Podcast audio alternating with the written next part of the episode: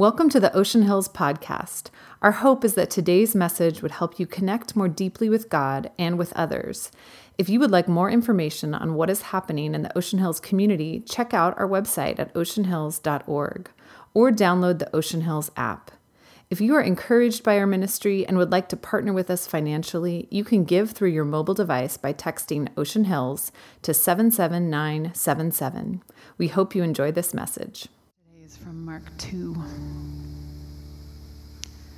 Several days later, Jesus returned to Capernaum, and the news quickly spread that he was back in town. Soon there were so many people crowded inside the house to hear him that there was no more room, even outside the door. While Jesus was preaching the word of God, four men arrived, carrying a paralyzed man. But when they realized that they couldn't even get near him because of the crowd, they went up on top of the house and tore away the roof above Jesus' head. Excuse me. And when they had broken through, they lowered the paralyzed man on a stretcher right down in front of him. When Jesus saw the extent of their faith, he said to the paralyzed man, My son, your sins are now forgiven. This offended some of the religious scholars who were present and they reasoned among themselves, Who does he think he is to speak this way? This is blasphemy for sure. Only God himself can forgive sins. Jesus supernaturally perceived their thoughts and said to them, Why are you being so skeptical? Which is easier, to say to this paralyzed man, Your sins are now forgiven, or stand up and walk? But to convince you that the Son of Man has been given authority to forgive sins, I say to this man, Stand up, pick up your stretcher, and walk home. Immediately, the man sprang to his feet in front of everyone and left for home. When the crowds witnessed this miracle, they were awestruck. They shouted praises to God and said, We've never seen anything like this before. The word of the Lord guys can have a seat. I'm going to invite Kurt Holm up to bring our message today.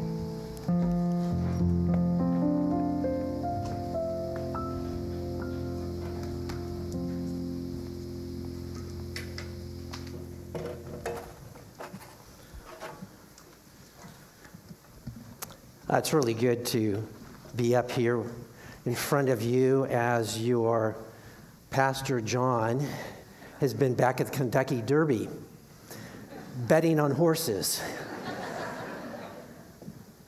yeah, my name is Kurt, and uh, my wife Melinda and I uh, started attending Ocean Hills six years ago.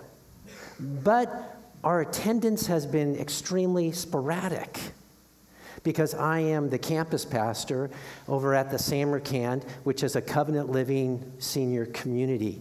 I never imagined I would be a pastor to seniors. But what a, what a rich opportunity it, it has been and continues to be to speak into the lives of those who are going through so much change and have so much life history to teach all of us. And so it's been a, a really great joy of mine for the past six years. Prior to coming here to Santa Barbara to be at Samarkand, I planted a church. I was a church planter up in the Bay Area.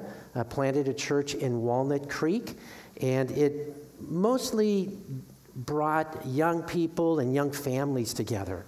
It was a very challenging chapter in my journey in my life, but full of rich experiences. And then prior to that, I was a youth pastor. Uh, I, for 15 years, I was a youth pastor in Walnut Creek and I loved working with high school and college students.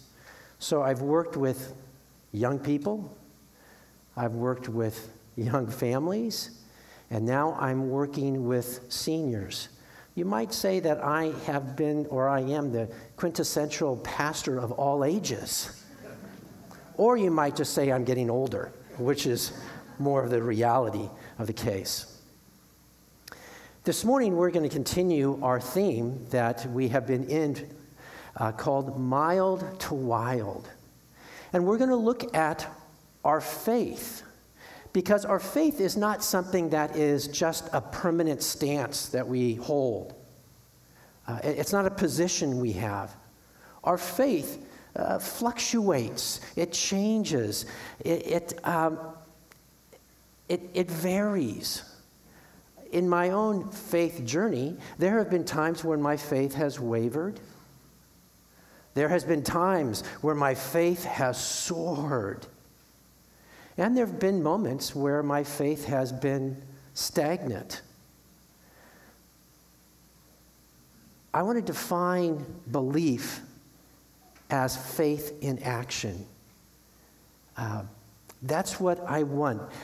To define faith as my beliefs in action. What I mean by that is I want my theology, what I believe, to be lived out into biography, how I live. My faith and your faith requires action on your part. And I want to say that faith always increases when it's acted on.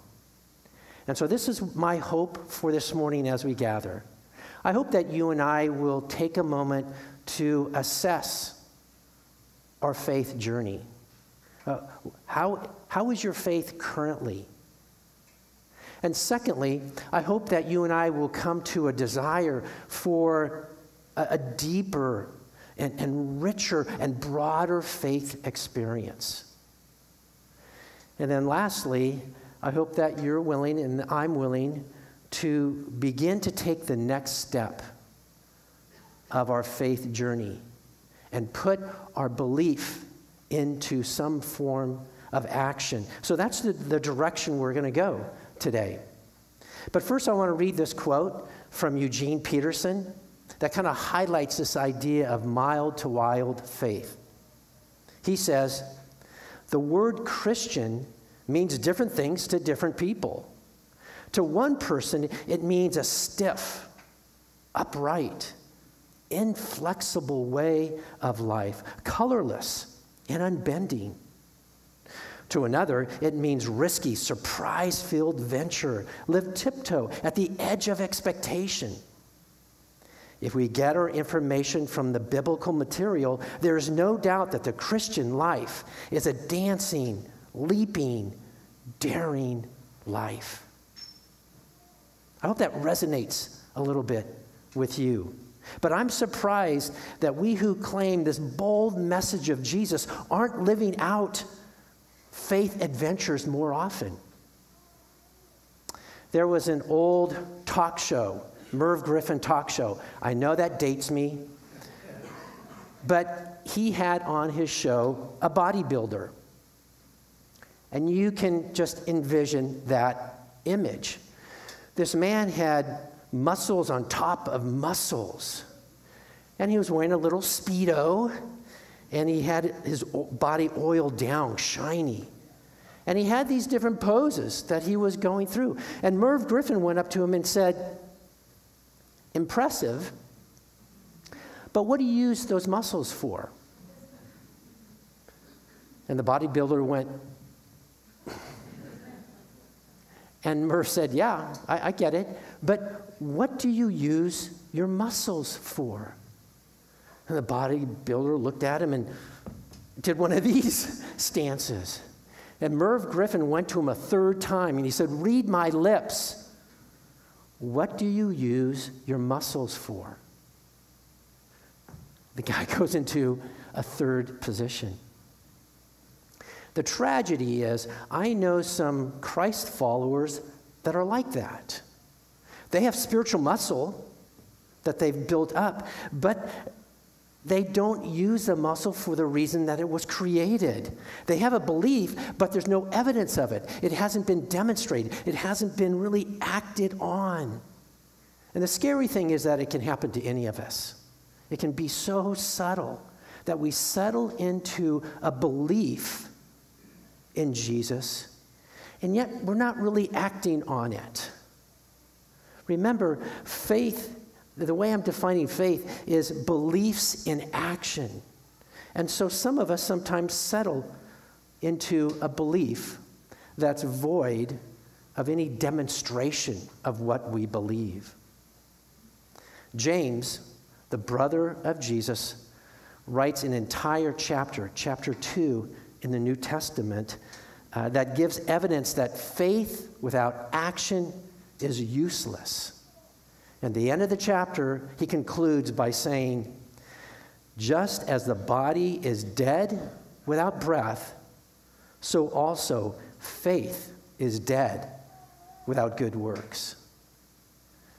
I want you to hold on to that thought. We just heard this story of this paralyzed man. And I want to say that it's a, it's a through the roof description of faith.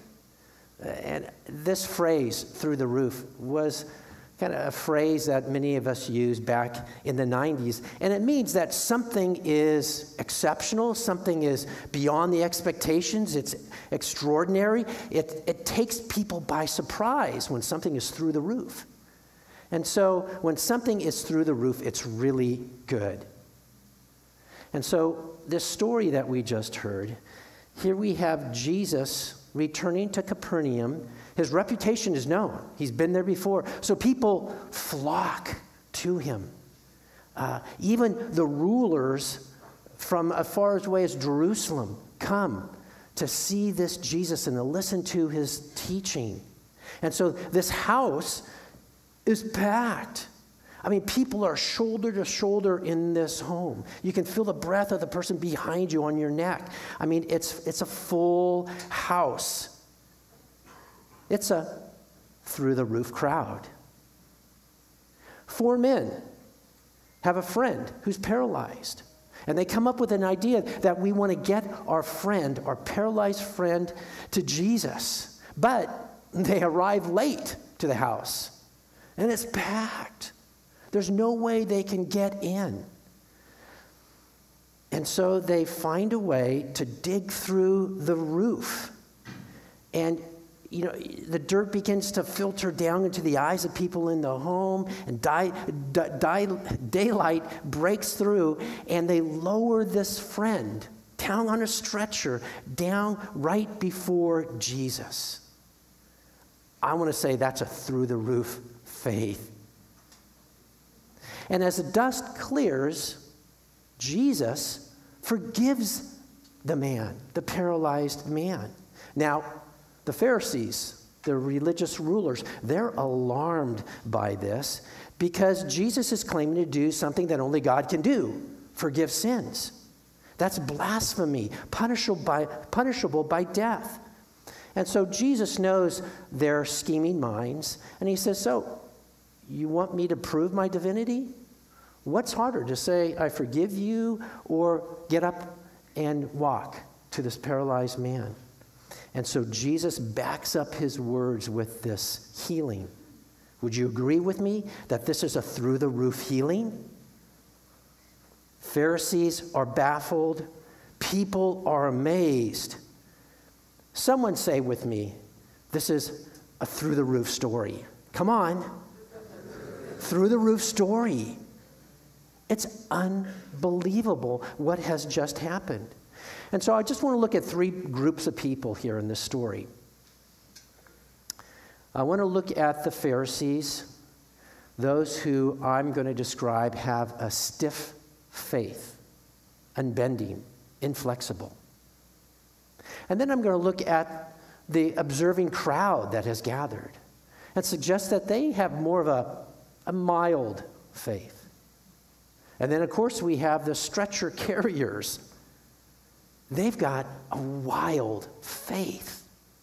They have put their belief into action.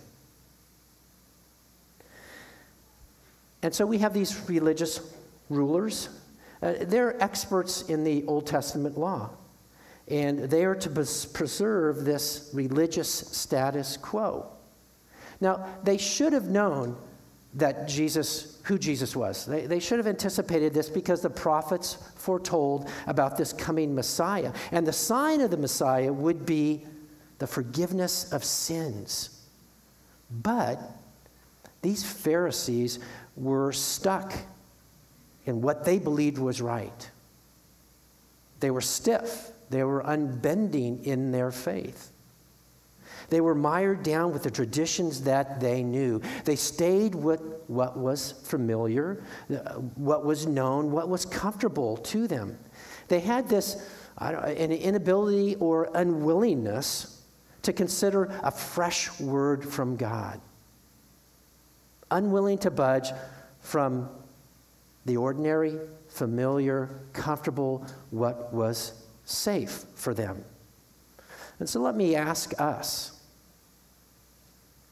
when was the last time you gave up a cherished opinion, position, belief for a fresh word from God? Sometimes I think we can kind of settle into a stiff faith that's just familiar, it's comfortable, it's predictable. But can God broaden your parameters of your faith and living out your faith in some way, in some actions and behaviors? Is, God possi- is that possible for God? These Pharisees were stiff, unbending, unchanging. And then we have the crowd, uh, the curious bunch, who squeezed into this home because they wanted to be close to Jesus. They felt like maybe Jesus has something for them. Uh, but by doing that, they were oblivious to the desperate need of the paralyzed man just right outside the door. They crowded in uh, to, towards Jesus. And interestingly, they took a position that was, you know, between Jesus and the man who needed healing. These observers were interested in what Jesus had for them, oblivious to maybe the needs that were just right outside. They thought only about themselves.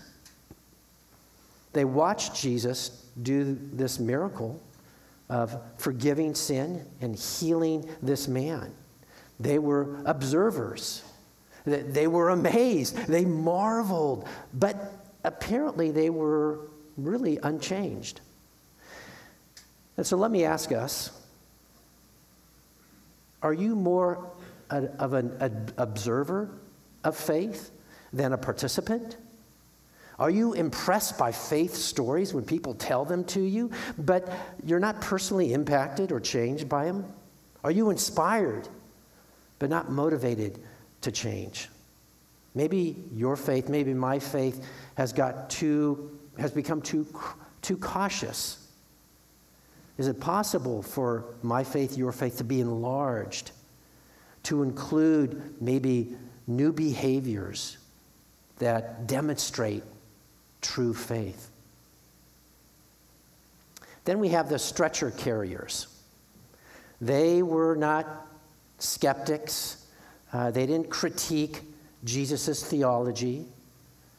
Uh, they weren't observers, merely observers, just watching and you know waiting to see what Jesus might do. They were uh, they were they acted on what they believed. Remember, faith requires action. I like what Richard Rohr says. He says, "Do not think yourselves into new ways of living. We live ourselves into new ways of thinking." Perhaps it's easier to act our way into, into, a new way of thinking than to just to think our way into to a new way of acting. I have a good friend, Jason, back home in, in Walnut Creek, and he really wrestled with life, trying to figure out how faith could be a part of his life. But one point he came to me and said, Kurt, I just can't get my mind to, to wrap around this Jesus. And so he said, rather than think my way to Jesus, I'm going to act my way to Jesus. Okay? And so he started coming to church with his believing wife. Uh, he came every Sunday. I, I knew where they sat every Sunday in church. He actually signed up and participated in a small group with men who discussed their faith. Jason told me that he was giving to the church financially that he gave 10% of his income to the church. He was not a believer, but he was acting like a believer. And then one day, he, on, during church, he came up to receive communion. And I said, Jason, what's up? And he said, I believe. He acted himself into a place where he embraced the reality of Jesus in his mind. Remember, faith always increases when it's acted on. And so we have these stretcher carriers, these four men. And I believe they got creative, they were determined, and they were bold. They were creative. They got to the house, and there was no way to get their friend into the building, no way to get their friend to Jesus. It was blocked. And rather than saying, hey, we had good intentions, but maybe we'll try another day, one of them came up with the idea to say, hey, what if? What if we go up, up to the roof? And I don't think there were any skylights back then, but he said, what, what, what do you think? Could we pull that off? And so he convinces the others, and they find a way around the barrier that is before them. You know, we have a saying that says, where there's a will, there's a way. And, and these men believed that. Their wild faith found a way. I love this quote about love, about being creative. It says, Love recognizes no barriers. It jumps hurdles, leaps fences, penetrates walls, and may I add, roofs, to arrive at its destination full of hope. These men were creative in their faith, and they were determined. Uh, they were determined that this obstacle was not a sign from God that they should cease their effort. So they, they literally dismantled their, uh, their, the obstacle. They literally got their hands dirty pulling the roof apart. Now, in first century homes in that region, they had flat roofs. They had beams across the roof, but between the beams, they would pack mud and straw and, yes, manure. And I would have to say that sometimes you and I need to dig through, hmm, to bring somebody to Jesus. Things got messy for them, but they were determined. The people, the crowd, they were greatly disturbed by the commotion of it all, but I believe Jesus was seriously thrilled by their determination. Wild faith is determined. And then these guys were bold. They lowered their friend right through that hole, right before Jesus, because they believed if they could just get their friend to Jesus, Jesus could address the need in their friend. And so they, they had this bold belief that no one else could do what Jesus could do and they lowered him down. Faith is the willingness to look a little bit foolish at times. But wild faith is bold, it's creative, it's determined. Let me ask us to what extent will you be there for a friend in need? Is that a part of your behavior, part of your faith, part of your belief in action? Let me give you just a simple illustration. I ran in the San Francisco Marathon a few years ago. Well, a few decades ago. Um, and I really couldn't find the time to train. And, well, really, I didn't have the discipline to train enough for the event. And I know there's many here who have, are running marathons these days. But there I was in the marathon, running along, feeling pretty confident. And I'd actually run along those water stations to hydrate. And I'd run by and going, I, I, I don't need that. I'm feeling good. And so I just would run along. I'm keeping my pace going. But the, the farther I ran, the greater my need was to hydrate. And at some point in the race, I changed my behavior. And I'd come, I'd, I'd look for those water tables, I'd anticipate them. And when I got to it, I'd kind of lay my body on the table to put my chest on the table. And I would kind of pull as many cups of water as I could to, to drench myself. I mean, I ran through the runner's high right into the runner's wall. And it was if I couldn't even move my body any further. Uh, my peripheral vision got really narrow. I could only see what was right in front of me. And at some point, I heard some voices. I, I felt the presence of two people coming up alongside of me. And I, I listened and I, I, I, I thought, do I recognize these voices? And so I turned to both sides, and it was two of my buddies that came to run the last miles of the race with me. They broke all the rules to enter in the race just at the end, but they knew that's when I would need the support. That's when I would need the encouragement. And the two of them, not literally, but almost, carried me to the finish line. I could not have accomplished that without the help of these two friends who came alongside of me and helped me along. Now, that's an example of wild friendship. But let me ask us do we have a passionate burden to bring a friend to Jesus who needs the healing touch of forgiveness in their life? Maybe you know somebody who's far from Jesus, who doesn't know Jesus, who needs Jesus' forgiveness. Do you have a friend like that? Or maybe you have a friend who is paralyzed in life. Life circumstances have been so heavy. They're a believer, but life circumstances has been so heavy that it's immobilized them. And it, doesn't seem like they can move forward because the weight of life has been so heavy on them. Do you have a friend like that? Remember, our faith always increases when it's acted on. And so here's my exercise for us to con- conclude. Can you name a person in your friendship group, in your family, associations that you have? Is there a name of someone who needs to come to Jesus, who needs to be brought to Jesus. Uh, they're living far from Jesus. They don't know Jesus. They don't know the forgiveness, the love, the grace of this Jesus.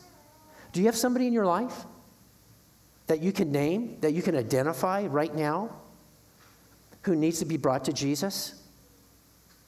Maybe, just maybe, Jesus is stirring your faith so that you will take some action about that. Or again, perhaps you have a friend who's immobilized because of life circumstances. And they need somebody to represent Jesus in their life. They, they need you to be reflective of Jesus in their life. They need your words of encouragement. They need your physical touch in their life. Is there someone in your life that needs to be brought to Jesus, who can't get there on their own, who needs a friend? Someone who's willing to take what they believe about the power and presence of Jesus and act on it to the benefit of a friend, of a loved one. Are you willing to go beyond whatever hassles and barriers and costs that there might be? Are you willing to do things maybe a little differently in the friendship to push through whatever obstacles might be there to bring a friend to Jesus? Wild faith always finds a way to bring people to Jesus. Always. And so here's, here's what I want you to do. I want you to identify at least one person in your life. Identify one person who needs to be brought to Jesus in, what, in whatever form that might look like. Okay, I want, I'm, I'm going to pause here and I, I want you to literally think of that person. Identify the name of that person. Someone who needs to be brought to Jesus.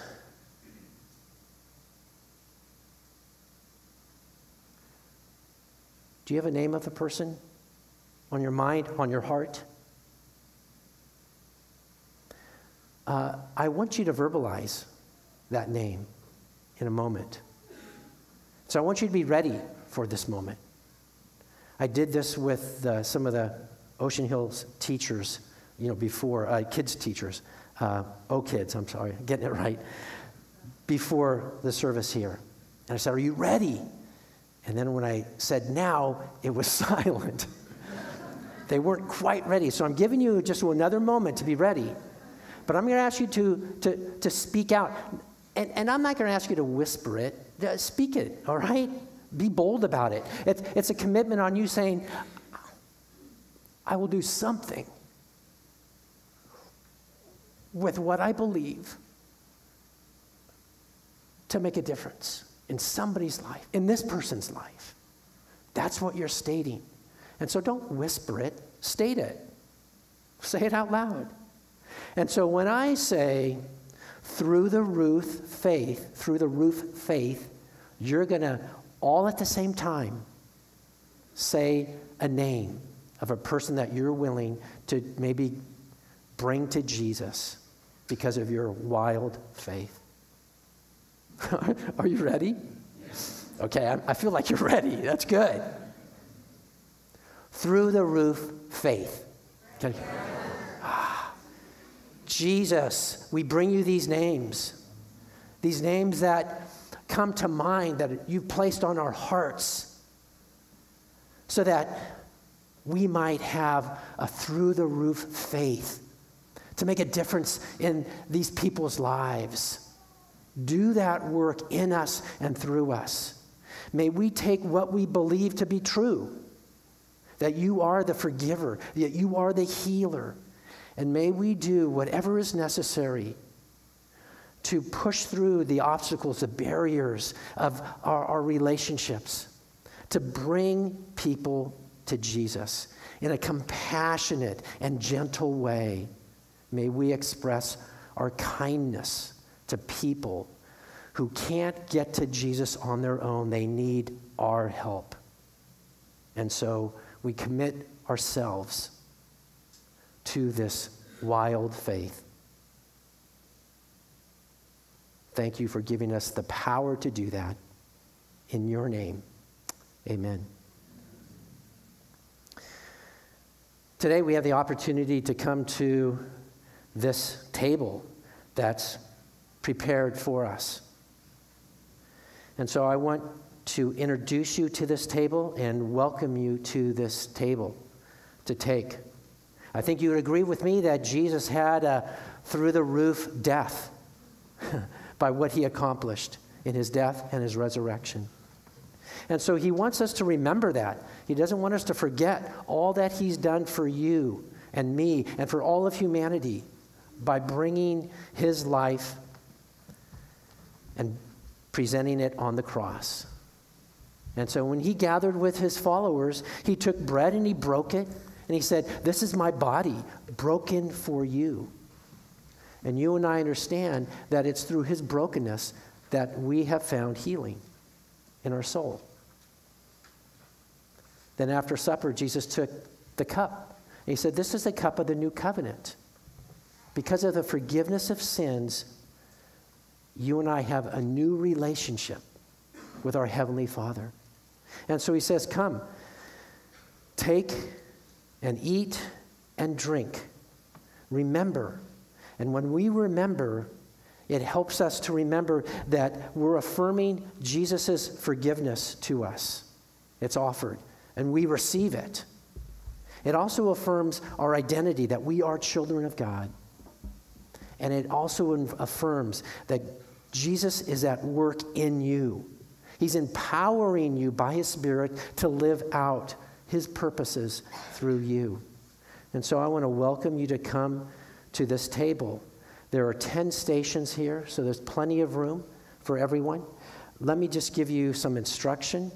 Uh, we're going to invite you to come down through the, the two middle aisles.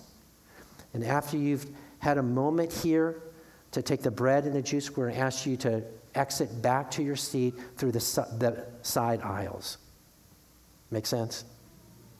Yeah. It's a little chaotic, but that's okay. Uh, our hearts are right when we come to the table. There'll be prayer teams off to the side. Uh, you are welcome. We encourage, we invite you to come and spend a moment with the prayer team if your heart calls on that. So come when you're ready to receive this gift.